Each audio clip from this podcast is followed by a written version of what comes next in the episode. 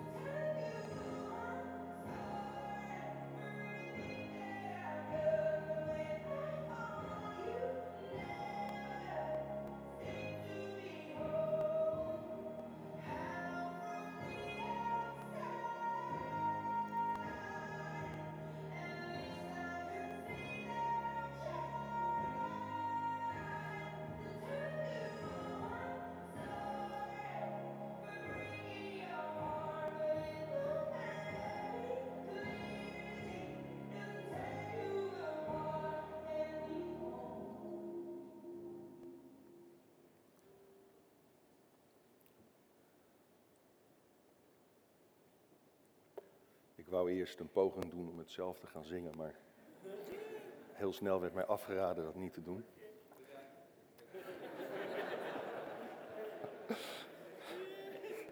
Tot uw dienst.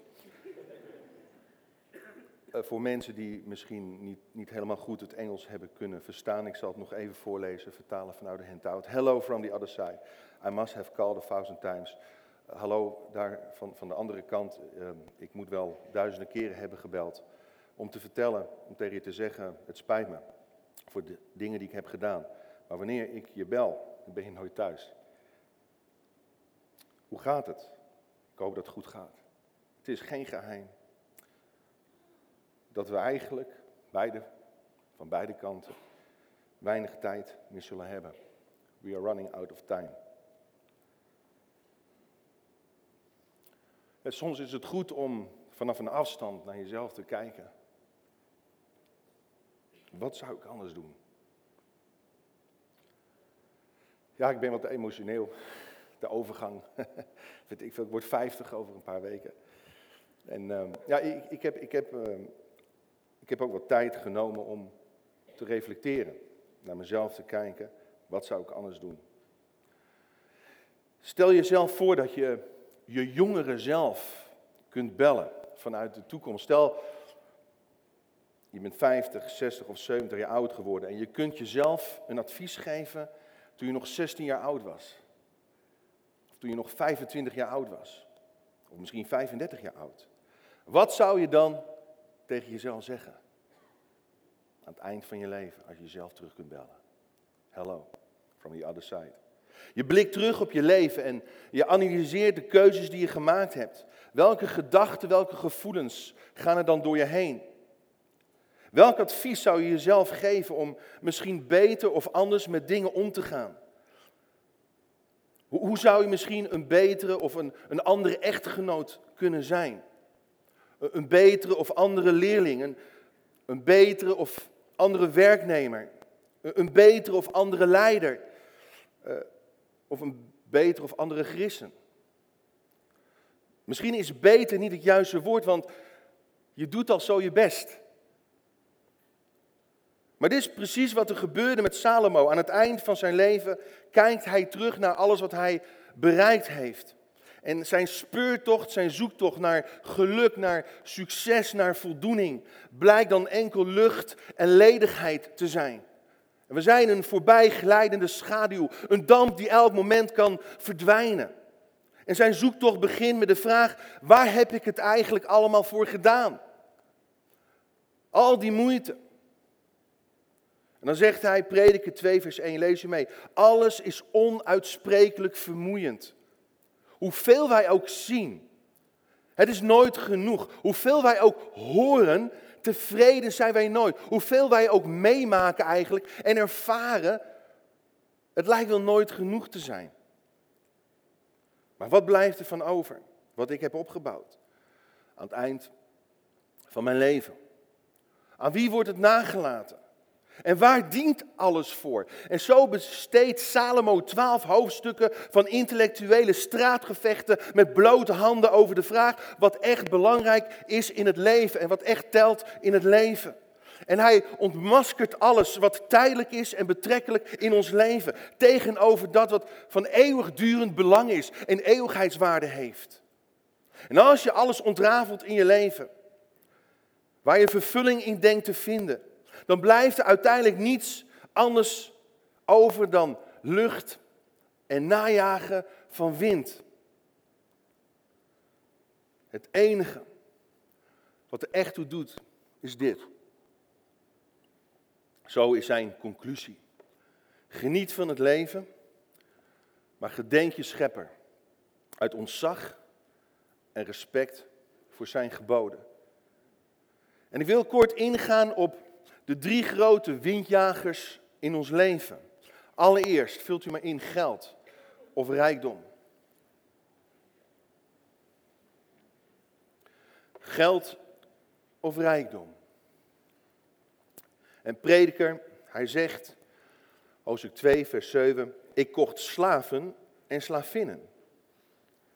En daar werden er ook in mijn huis geboren. Ook had ik een, een talrijk bezit aan runderen en kleinvee, meer dan allen die voor mij te Jeruzalem geweest waren. Ik vergaderde mij ook zilver en goud. Ik vergaderde mij schatten van koningen en landschappen. Ik verschafte mij zangers en zangeressen en dingen die de mensen bekoren. Alle mogelijke genietingen. Alle mogelijke genietingen. Wauw, dat is misschien de droom als je 16 jaar oud bent, 18 jaar en je gaat studeren en je komt van school en je denkt, hé, hey, de wereld ligt aan mijn voeten. Alle mogelijke genietingen. Maar Jezus zei, wat baat het een mens als hij de hele wereld wint, maar schade leidt aan zijn ziel.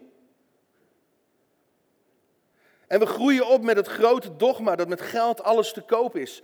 En, en Salomo waarschuwt ons hier tegen. Hij is niet tegen geld. Hij is niet tegen rijkdom maar wel tegen de verblinding en de verleiding ervan. Bill Gates trouwens, Ik weet niet of u gehoord heeft van de Bill Gates Foundation. Een van de rijkste mannen ter wereld. Eh, ik weet niet wat hij heeft, zo'n netto 60 miljard. 60 miljard dollar, absurd. En hij is heel veel bezig geweest met vergaren, het vergaren van, van geld. Maar nu is hij bezig met het uitdelen van zijn rijkdom. Waarom? Omdat hij zegt dat is eigenlijk het enige wat geldt om, om mensen te helpen. Vanuit mijn overvloed kan ik weer uitdelen. Dus even voor de duidelijkheid, Salomo die is er niet op tegen, of God is er ook niet op tegen. En, en door te geven word je niet alleen zelf gelukkig, je maakt ook andere mensen gelukkig. En, en het is ook een geluk dat je geluk niet kunt kopen, want wie je bent is oneindig belangrijker dan wat je hebt. Iemand zei eens dit, liefde is de koopkracht van het ware geluk. En spullen komen en spullen gaan. En, en ik wil er niet aan vastzitten. Anderzijds hoef ik me er ook niet schuldig over te voelen als ik iets leuks of moois heb gekocht of heb gekregen. En, en, en veel mensen gaan bijvoorbeeld uh, elk jaar op wintersport en, en daar kan hun omgeving vaak heel erg veroordelend of, of jaloers op reageren. Hebben ze het echt nodig? Nee. Is het niet veel te duur? Ja. Maar de andere kant is dat God ons alles rijkelijk te genieten geeft. En als die mensen er ontspanning uithalen, zo wat. Maar de algemene regel is deze, de geestelijke regel, die ons weer in balans brengt. Als het vermogen aanwast, zet er je hart niet op. Als je dat maar blijft beseffen. Dan ten tweede, de, de grote windjager is, is seks, oftewel genot in zijn algemeenheid. Alles wat ik verlangde, zegt Predik in 2 vers 10, kon ik gedaan krijgen. Ik, ik heb overal van kunnen genieten. maar vooral van heel veel vrouwen. Ja, dat staat hij niet, maar dat zegt hij later. En ik beleefde plezier aan alles wat ik met moeite tot stand had gebracht. Maar toch, vermaak en plezier. En een verre vakantie kun je kopen, maar een tevreden hart, dat een mens echt kan genieten van wat hij heeft, is nooit en nergens te koop. Het is onbetaalbaar. Toch wordt geluk vaak gezien of gekoppeld aan het stadium waarin al onze behoeften en, en, en begeerten bevredigd worden. Misschien wel instant, ook geestelijk, in geestelijk, ook christen. Heer, ik wil zo graag dit en ik wil het nu, nu meteen. En zo werkt het niet. Eh, Salomo had trouwens 700 hoofdvrouwen en 300 bijvrouwen. Reken maar uit. Drie jaar lang, elke nacht een ander. Ja, ik vind het al moeilijk om één vrouw gelukkig te maken. Uh, stel je dat, dat, je er duizend gelukkig moet maken. Ja, voor, voor sommigen hier is het misschien wel het Walhalla of zo. Maar ook hierover zegt hij. Ik had, ik had het genot geproefd van vele, vele vrouwen. Maar ook dit was najagen van wind. En het waren vrouwen uit alle delen van de wereld en allerlei religies die hem ontrouw maakten aan de God van Israël. En geen enkele mate van seks kan ervoor zorgen dat je echt ten diepste voldaan bent. Geen enkel mens of geen enkele seksuele relatie kan je leegte vullen, je innerlijke leegte. Want we zijn geschapen als het ware met een, ingebouwd vacuüm. En alleen God is degene die dat kan vullen. En als ik een partner heb, zeg me dan, of als ik dit, of als ik dat, dan pas. Dat is vaak het dogma, maar het is geen dogma, het is een drogma. En dan ten derde macht, oftewel status. Macht of status. Hier valt roem onder, hier valt, aanzien onder, maar ook kennis. Ook kennis. En hij zegt, oh kennis, ik, oh, ik, heb, ik heb dingen doorforst, ik heb dingen onderzocht, ik heb dingen bestudeerd. En, hij, Salomon was geleerd, hij was, had ook gevraagd om wijsheid. Hij had ten eerste niet eens gevraagd om, om, om genot of om, uh, om veel geld. Hij had gevraagd, God, hij mocht God een vraag stellen. Als u mij iets wil geven, geef mij wijsheid. Hij was, dus briljant, die, die, die man. En dat gaf hem ook aanzien, dat gaf hem ook status. ook het doorforsen van de dingen bracht eerder smart op dan, dan echt, echt vreugde, zegt hij. En hoe vaak gebeurt het niet dat mensen met titels op hun naam of mooie diploma's neerkijken op zij die dat niet hebben? Oh, jij hebt geen HBO? Hmm. Oh, jij hebt geen academische opleiding? Uh, kennis vermeerde smart trouwens. Salomo, hij, hij, was ook de rijkste man op aarde. Hij, hij, kon alles krijgen wat hij wilde. Hij was de meest succesvolle man misschien wel koning, leidde op aarde in zijn tijd. Hij was omringd met de mooiste vrouwen. Hij stond op nummer 1 van Code 500. En toch kon hij geen voldoening krijgen. Geen blijvend geluk. Het beest van ontevredenheid bleef maar knagen in zijn ziel. Hoe hard hij ook werkte. Wat hij ook deed. Hoeveel hij ook bereikte. Hij zegt, prediken 2 vers 9, ik werd machtiger en rijker dan enige andere koning voor mij in Jeruzalem. Maar bij dat alles, gelukkig hield ik mijn ogen open, zodat ik overal goed over na kon denken. En dat is precies wat we willen doen in deze serie, Simplexity. Nadenken, reflecteren, filosoferen, beschouwen. Wat is zinvol? Wat is betekenisvol? Wat maakt ons echt gelukkig in het leven? Want lees u mee en vult u in. De populaire gedachte om gelukkig te zijn is omringd worden met de juiste omstandigheden, of niet? Maar Gods gedachte voor ons om gelukkig te zijn is bekleed zijn met de juiste gezindheid, de juiste mentaliteit, de juiste houding.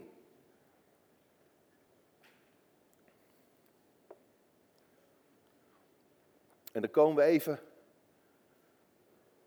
naar de bergreden. Want in de bergreden roept Jezus achtmaal Makarizo, gezegend, zalig, geprezen, gelukkig. Ik prijs je gelukkig. Het is een kreet van vreugde. Een, een uiting van, van, van zegen, van, van Gods welbehagen als, als hij de mensen massa, massa naar zich toe ziet stromen. Gelukkig. En, Jezus zegt, wil je gelukkig zijn? Ik spreek je gelukkig uit, als het ware. En hij begint met deze leegmaken. Lees mee. Gelukkig die arm van geest zijn, want hun behoort het koninkrijk der hemelen. En lieve mensen, dit is de grondhouding van Gods rijk. Arm van geest zijn. Dat is eigenlijk ook de, de axioma, de grondwaarheid van een vereenvoudigd leven. En, wat bedoelt Jezus eigenlijk met, met arm van geest zijn? Hij heeft het niet over minderwaardig gevoel of zelfbeeld. Jezus, hij stierf niet voor rommel, hij, hij stierf voor waardevolle, kostbare mensen. En het gaat hier ook niet om mensen met een handicap of een beperking of, of mensen die straatarm zijn. Ik geloof van harte dat veel van deze mensen arm van geest kunnen zijn, maar dat bedoelt Jezus niet. Het woordje arm komt van de wortel kruipen. Arm tot kruipens toe. Maar dan natuurlijk in geestelijk opzicht. Gelukkig zij die zich arm weten voor God. En de letterlijke betekenis van, van arm van geest is straatarme bedelaar. Maar natuurlijk figuurlijk gezien bedoelt Jezus dat. Jezus heeft het over mensen dus die zich afhankelijk maken van God. Die, die bijna bedelend voor Gods aangezicht verschijnen, voor Gods troon verschijnen. En zeggen, Heer, ik, ik sta hier met lege handen, vul ze. Ik heb u nodig. Heer, ik smeek u. Ik kan het en ik wil het niet alleen. Arm van geest. Mensen die zich afhankelijk maken. Mensen die zeggen, Heer, ik ben er nog niet. Ik heb het nog niet helemaal voor elkaar, maar Heer, in vertrouwen op U ben ik onderweg. Alles draait niet om mij. Ik sta niet in het centrum van het universum. Heer, dus mijn zorgen, mijn lasten werp ik op U. Ik laat ze los. Heer, wie ben ik? Dat is arm van geest. Het tegenovergestelde hiervan is egocentrisme of hoogmoed. Vol zijn van jezelf. Gelukkig ben je wanneer je dus jezelf leeg maakt, niet vol maakt. En, en wie zijn dus arm van geest? Mensen die niet alles naar zich toe willen trekken. Of alle aandacht of alle roem. Om daarin hun leegte te vullen. Hun voldoening te verkrijgen. Het zijn de mensen die zich leeg maken voor God. Om door Hem vervuld te worden. Dat is arm van geest zijn. Weet je, het bijzondere is dat Jezus de mensen feliciteert nog voor ze de gehoorzaamheid van de bergreden hebben volbracht. Is dat niet mooi? Oké, want hij weet wel, je kunt het niet. Jij, jij kunt niet uit jezelf zomaar arm vergeten. Nee, maar ik feliciteer je. Want als je naar mij bent toegekomen met lege handen, dan ga ik ze vullen. En hier ligt een link ook naar het oude verbond op de Sinaï, op de berg Horeb. Toen Mozes de wet ontving, zei God niet, ik zal de Heer uw God zijn als u eerst de wet volbrengt. Hij zei, ik ben de Heere uw God die u uit het slavenhuis uitgeleid hebt. Dus niet, ik zal zijn als je eerst dit of dat doet. Nee, ik ben sowieso de God van Israël. Ik ben de God die ik ben. Ik ben de God die er zal zijn. En precies zo gaat het als Jezus spreekt op de berg van het nieuwe verbond. Hij spreekt ze zalig en hij giet zijn leven over hen uit. Nog voordat ze met de gouden regels van het koninkrijk aan de slag gaan. Is dat niet fantastisch? Ook Paulus, hij gebruikt hetzelfde principe in Efeze. Hij beschrijft eerst onze hemelse geestelijke positie in de hemelse gewesten. Jullie zijn gezegend in Christus. En van daaruit mag je je positie gaan uitwerken. En werken aan je conditie. En mag je het gaan uitkristalliseren. In ontzag met God. Onze innerlijke houding, lieve mensen, is dus bepalend om gelukkig te zijn. Onze innerlijke houding. Niet onze omstandigheden, uiterlijke omstandigheden. En natuurlijk kunnen die bijdragen tot. Natuurlijk. Dat ontken ik ook niet. Maar hoe kun je nu je leven vereenvoudigen? Door welke keuzes, of door welke filters kan ik mijn keuzes toetsen? Want ik geloof dat voor elke gelegenheid, elke relatie, elke situatie die zich voordoet, er, er drie voorname filters zijn. Laten we kijken naar de drie filters. Om onze keuzes, et cetera, aan te toetsen. Allereerst de filter van vervulling. Vult hem in, vervulling. Is het in lijn met hoe God mij geschapen heeft, met hoe God mij gevormd heeft? Uh, Paulus zegt heel mooi in Efeze 2, vers 10, we zijn het werk van God, het meeste werk. Hij heeft ons geschapen in Christus Jezus om het goede werk te doen dat Hij heeft voorbereid. Met andere woorden, je bent ontworpen, je bent geschapen op een bepaalde manier om ook aan een bepaald doel te beantwoorden. En ik merk soms dat mensen heel erg huiverig zijn als het om de wil van God gaat of om de leiding van God. Ze maken het heel gecompliceerd. Omdat ze denken dat als ze God iets gaan, gaan vragen, wat ze mogen doen, dat God ze iets gaat opdragen wat ze eigenlijk niet willen. Ik zeg niet dat dat niet kan gebeuren, maar, maar heel veel mensen lopen rond met dat beeld. Dat, dat, dat, dat God ze iets vraagt te doen wat ze helemaal niet leuk vinden. Waarom zou God dat doen? God vormt je voor een bepaalde taak, een bepaalde bediening, een bepaalde professionele roeping, ook in de maatschappij, met een doel. En er, en er, zijn dingen waar je warm voor loopt en er zijn dingen die je koud laten. Er zijn dingen die je leuk vindt om te doen en er zijn dingen waar je een hekel aan hebt om te doen. En zo zijn we allemaal verschillend. En er zijn, zijn dingen die je uitdagen, maar er zijn ook dingen die je vermoeien. En God heeft ons allemaal bestemd om op een bepaalde manier te voldoen aan onze roeping. Hij heeft ons allemaal een weg uitgestippeld. Een weg die bij ons DNA aansluit. En die, die past bij hoe wij gevormd zijn in ons leven. Ook door alle ervaringen heen. Ook door alle teleurstellingen heen. Door alle pijn en moeite van het leven heen. God gebruikt al die dingen in ons leven. En brengt dat als een puzzel in elkaar. Weet je, als je iets wilt doen in je leven, misschien iets anders, op een andere manier, op een betere manier, op welk gebied dan ook, stel dan deze vraag: is het consistent met hoe God mij gevormd heeft? Kijk ook naar de geschiedenis, misschien wel van je familie, misschien wel van, je, van jezelf. Zie ik een rode draad door mijn leven? iemand zei eens dit: Je bent zo jong als je dromen. Niet zo oud als je leeftijd. Je bent zo jong als je dromen. Niet zo oud als je leeftijd. En je kunt veel ontdekken over Gods wil voor je leven als je gewoon kijkt naar hoe je in elkaar zit. God zal niet het ontwerp van je leven tegenspreken. Hij zal mij bijvoorbeeld niet vragen om een bouwbedrijf te gaan beginnen. Ik met mijn twee linkerhanden, dat wordt een, een catastrofe. Maar daarbij geloof ik ook dat God rekening houdt met onze wensen. Iemand zei eens een keer dit tegen me. Ik wil het zo graag. Maar als ik het aan God vraag, zal God het wel afkeuren. Oh? Als je dat zo graag wil, waarom zou God het af... Natuurlijk moet, moet je wil door die filter heen gaan. En, en nog een paar andere filters waar we zo aan toekomen. Maar dat is helemaal niet waar. God maakt juist gebruik van, van je wensen, van je dromen, van je verlangens. Misschien zelfs wel van je ambities. En natuurlijk moet dat geheiligd en gereinigd worden. Om het zo heel mooi te zeggen door het bloed van Jezus. Door het offer wat hij bracht. Maar waar het om gaat is dit, lees je mee. De Naardense Bijbelvertaling. Bouw op de ene. Jezus, God is en blijft het fundament. Doe wat goed is.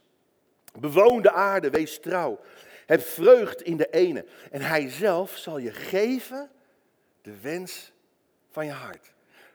Hetzelfde principe wat Jezus zegt in de bergreden. Zoek eerst het koninkrijk van God en zijn gerechtigheid. En al het andere zal u bovendien geschonken worden, toch? Maar hier ook, bouw op de ene. En dan, wat ik heel mooi vind, lees mee. Dat mag je omcirkelen als je dat kan of wil. Cirkel in al je gangen om de ene. Cirkel in al je gangen om de ene, vertrouw op hem en hij zal het doen. Cirkel om hem heen en hij zal je geven de wensen van je hart. Je cirkelt niet om jezelf heen. Jouw mening, jouw dit, jouw dat. Je cirkelt eerst om hem heen. Gods wil, Gods koninkrijk, Gods gerechtigheid. En dan komt dat andere. Dat is de volgorde. Dus stel ik de vraag, is het iets wat vervulling geeft, ook zoals God dat wil? Wat geeft mij echte voldoening? Waar, waar krijg ik passie van? Waar word ik warm van? Waar word ik blij van? Betrek ik God bij wat ik wil? En zie ik een rode draad door alles heen. Ik heb afgelopen vrijdag samen met Angelique een stukje geschreven in de, in de update, de digitale update die al onze gemeenteleden krijgen. En ik heb iets gedeeld over onze plannen, onze verlangens. En die beginnen steeds meer tot uiting te komen. We hebben het verlangen om, om een opvanghuis voor mensen in nood te gaan beginnen. Het wordt het werk van Angelique, het wordt niet mijn werk, dus ik blijf gewoon werken. Uh, ik blijf gewoon predikant, zolang God dat wil. Maar, um, maar Angelique loopt er al langer mee rond dan ik. En ze heeft vaker om, de, om die ene gecirkeld van, Heer, wat wilt u nou met mijn leven? En ze had het verlangen vanuit een, misschien soms wel een stuk frustratie of pijn en, en moeite wat ze zag in het leven van mensen. Ze werkt ook bij vier en daar worden ook meisjes opgevangen, jonge moeders soms, die vreselijke traumatische ervaringen hebben gehad. En wat zou het mooi zijn als we voor dat soort mensen een, een thuis kunnen bieden. Niet, niet zozeer een instelling, maar een gezin kunnen zijn voor hen. Die pijn en moeite in hun hart hebben. En ik zal u eerlijk zeggen, ik, als, als, als, als ik dat mij twintig jaar geleden had verteld, had ik gezegd, nee, daar beginnen we niet aan. Daar was ik nog niet aan toe. Daar was ik nog niet aan toe. Eigenlijk doordat Anthony geboren werd en een, een infarct kreeg, kreeg, gehandicapt is geraakt, begon er bij mij ook iets te borrelen van ja, misschien, hij, hij heeft het goed getroffen. Tenminste, vind ik zelf. Ja. Vanmorgen zei hij nog, papa en mama, jullie zorgen niet goed voor mij. ja, het is een autist, dus uh, uh, wat hij wil, dat moet, dat moet in stand. Hè? Dat moet nu. Pap, ik wil een boterham. ja, even wachten. Je zorgt niet goed voor mij. ja, goed. Maar goed, hij, maar er zijn zoveel die niet goed treffen. Die in een zorgtehuis worden neergezet, waarvan de ouders niet eens komen opdagen. Omdat het confronterend is. En dat is het ook. Maar toch zie ik Gods leiding en Gods voorziening in, in alles wat we aan God hebben voorgesteld.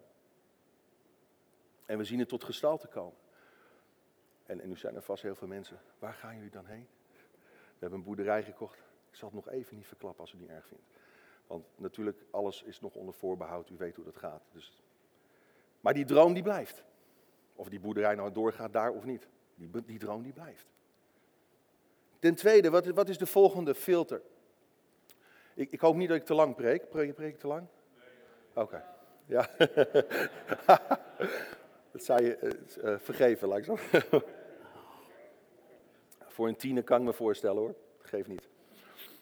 Um, maar ik heb twee, twee, ik zal het kort houden voor je. De filter van vul me in bestemming. Wordt mijn geestelijke groei hierdoor bevorderd? Als ik deze keuze maak, maak wordt mijn geestelijke groei hierdoor bevorderd, hierdoor misschien wel gestimuleerd. Want Paulus zegt in Romeinen 8, vers 29, we zijn bestemd om gelijkvormig te zijn aan het beeld van zijn zoon, aan het beeld van Jezus. Dus als ik dit doe of als ik dit zeg, word ik hierdoor gelijkvormig aan het beeld van Christus. Of brokkelt dat beeld misschien in mij af? Dus is wat ik wil doen of zeggen in lijn met Gods karakter? Maakt het me gelijkvormiger aan Jezus? Of maakt het me gelijkvormiger aan deze wereld? Die draait niet, die cirkelt niet om die ene. Die cirkelt alleen maar om zichzelf.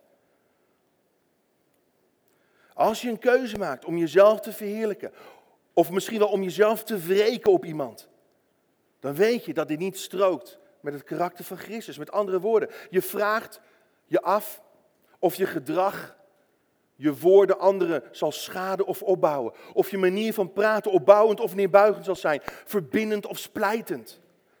In Filippenzen 2, vers 5 er staat: Blijf erop toezien dat uw innerlijke houding moet zijn zoals die van Christus. Hij legde zijn grote macht en heerlijkheid af en kwam als dienaar in het lichaam van een mens. En dat is onze redding, dat is onze verlossing geworden. En sommige mensen denken dat, dat God tegen ze spreekt. Dus ze komen heel vroom over. Maar hun houding laat dat niet zien. Hun houding is hypocriet. Hun houding is veroordelend. Ze zijn kritisch, zelfrechtvaardig en denken dat niemand deugt behalve zijzelf. Maar Jezus, hij kwam niet onze oren wassen, hij kwam onze voeten wassen. Er staat, hij legde zijn macht en heerlijkheid af en kwam als een dienaar in het vlees, in het lichaam van een mens. Filter je keuzes, je gedrag door deze vraag. Wordt mijn geestelijke groei hierdoor bevorderd als ik deze keuze maak? Of wordt mijn geestelijke groei hierdoor belemmerd? Dan ten derde, de filter van betekenis. De filter van betekenis, vult u maar in. Kan ik hierdoor blijvende waarde toevoegen in het leven van anderen? Kan ik hierdoor blijvende waarde toevoegen in het leven van anderen? Weet je, de kinderwerkers hebben gisteren een geweldig mooi videoclipje gemaakt. Het wordt een soort van promotieclipje voor, voor het kinderwerk. En promotie in de goede zin van het woord. Niet om onszelf te verheerlijken, maar om God te verheerlijken. Om te laten zien wat God kan doen. En hoe God ook door kinderen heen kan werken. En hoe God de talenten van kinderen kan gebruiken. Maar de kinderwerkers hebben een aantal maanden geleden allemaal een t-shirt gekregen met de slogan: Wij bouwen aan de volgende generatie. Fantastisch. Met andere woorden, wij willen waarde toevoegen aan kinderen, en maar ook aan ouders. En we gaan zo direct kijken naar een filmpje dat, wat ons een inkijkje geeft in hoe ze dat willen doen. Het is een aantal weken geleden ook een keer getoond, maar ik wil het nog een keer gaan tonen. En, en in combinatie met kinderwerkers die in de hal stonden, zijn er een paar weken geleden in totaal twintig mensen die zich aan hebben gemeld om eenmalig, oftewel projectmatig, om misschien wel vast mee te gaan werken in het kinderwerk. Fantastisch. Want ze hebben zichzelf de vraag gesteld: hoe kan ik waarde toevoegen aan het leven van kinderen? Hoe kan ik meebouwen aan de volgende generaties? Want deze kerk wil een eigen tijdse kerk zijn om de volgende generaties te bereiken. En dan gaat het om Jezus en om het levensveranderd werk wat Hij doet. Dan gaat het niet om wat ik wil of om wat wie dan ook wil. Maar dan gaat het om wat God wil doen door ons heen. Gods plan van redding. Het gaat niet om ons. En als God van mij vraagt, trek je terug, dan trek ik me terug. Instant. Als Gods werk maar door blijft gaan. Om de volgende generaties te bereiken. Laten we kijken naar het volgende filmpje.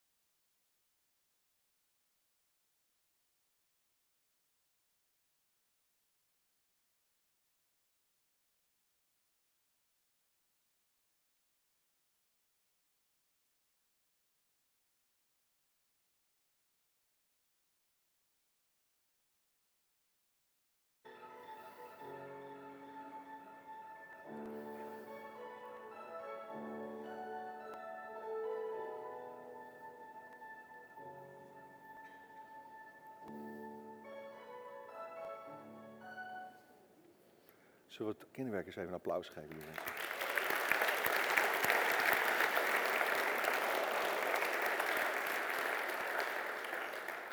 Eh, wat zou ik anders doen?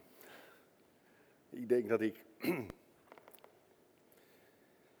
wat vaker maar waardering mag uiten naar mensen die zoveel doen de gemeente. Wat zou ik anders doen? Dat is waardering uiten. Paulus zegt, wees bedacht op wat goed is voor alle mensen. Lees mee.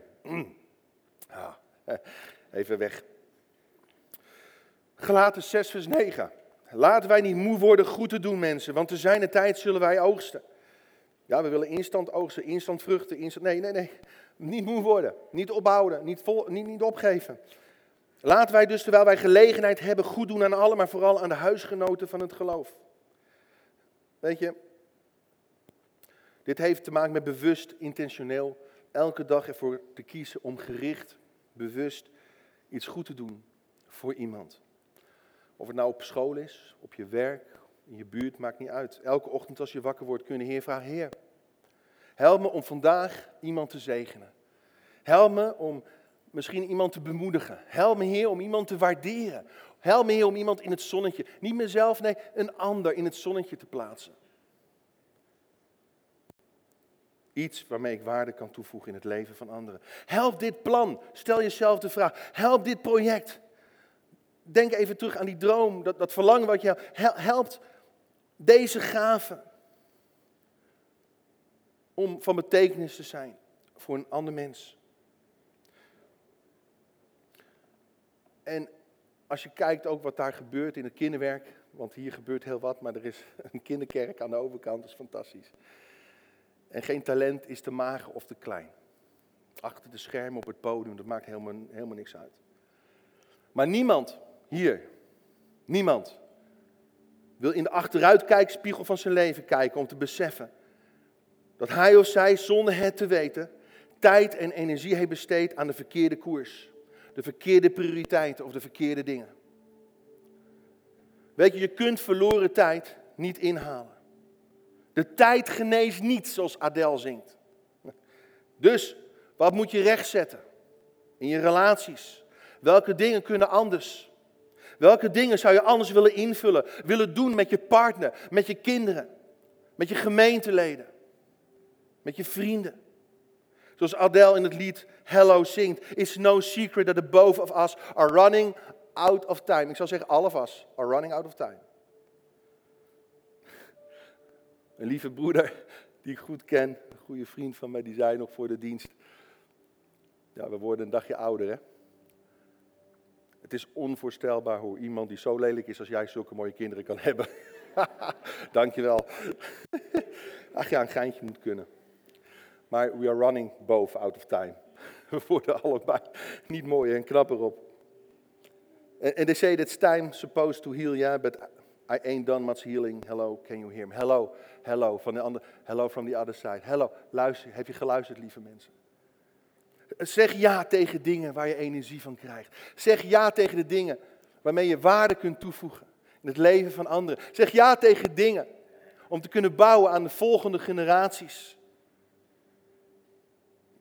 Geef ja tegen dat wat je passie geeft. Dat vult ook je emotionele tank, zodat je ook weer in balans komt. Zeg ja tegen dingen die er echt toe doen, zoals familie, zoals vrienden, zoals de kerk. Zorg dat je niet aan het eind van je leven het nummer van U2 moet zingen. I still haven't found what I'm looking for.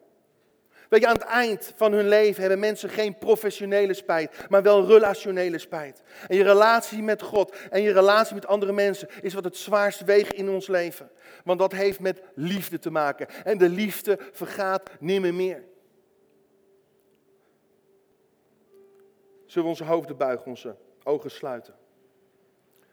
Want aan het eind van het leven, maar daar hoeven we niet op te wachten.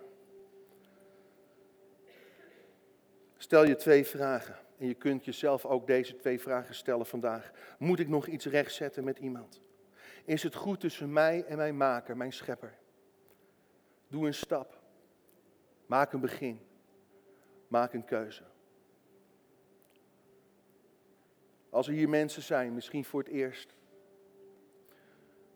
die zeggen, ja, ik heb het gezocht in het najagen van wind.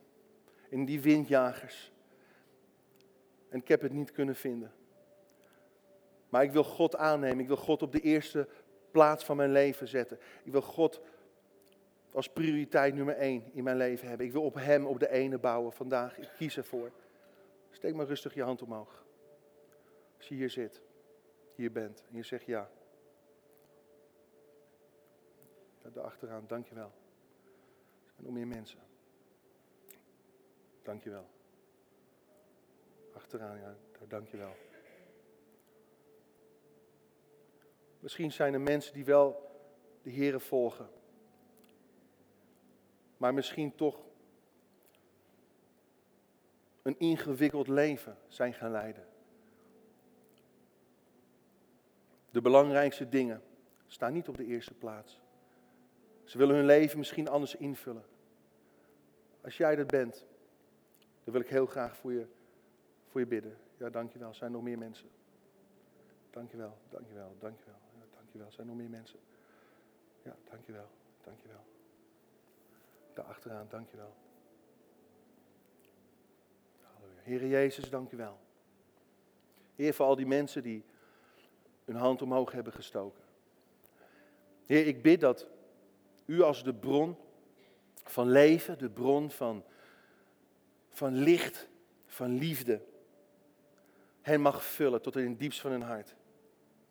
Heer, dat elke leegte, elk vacuüm door uw tegenwoordigheid mag worden opgevuld. Heer, dat mensen mogen bijtanken in uw tegenwoordigheid. Ook als we straks u gaan aanbidden. Heer, dank u wel dat u hier bent. Om mensen die misschien voor het eerst van hun leven een hand hebben opgestoken. Om u toe te laten in hun leven. Om hen te zegenen. Om hen te vernieuwen. Om hen schoon te wassen van alle zonden. Van alle lasten. Van alles wat ze van u afhoudt. Heer, dank u Jezus.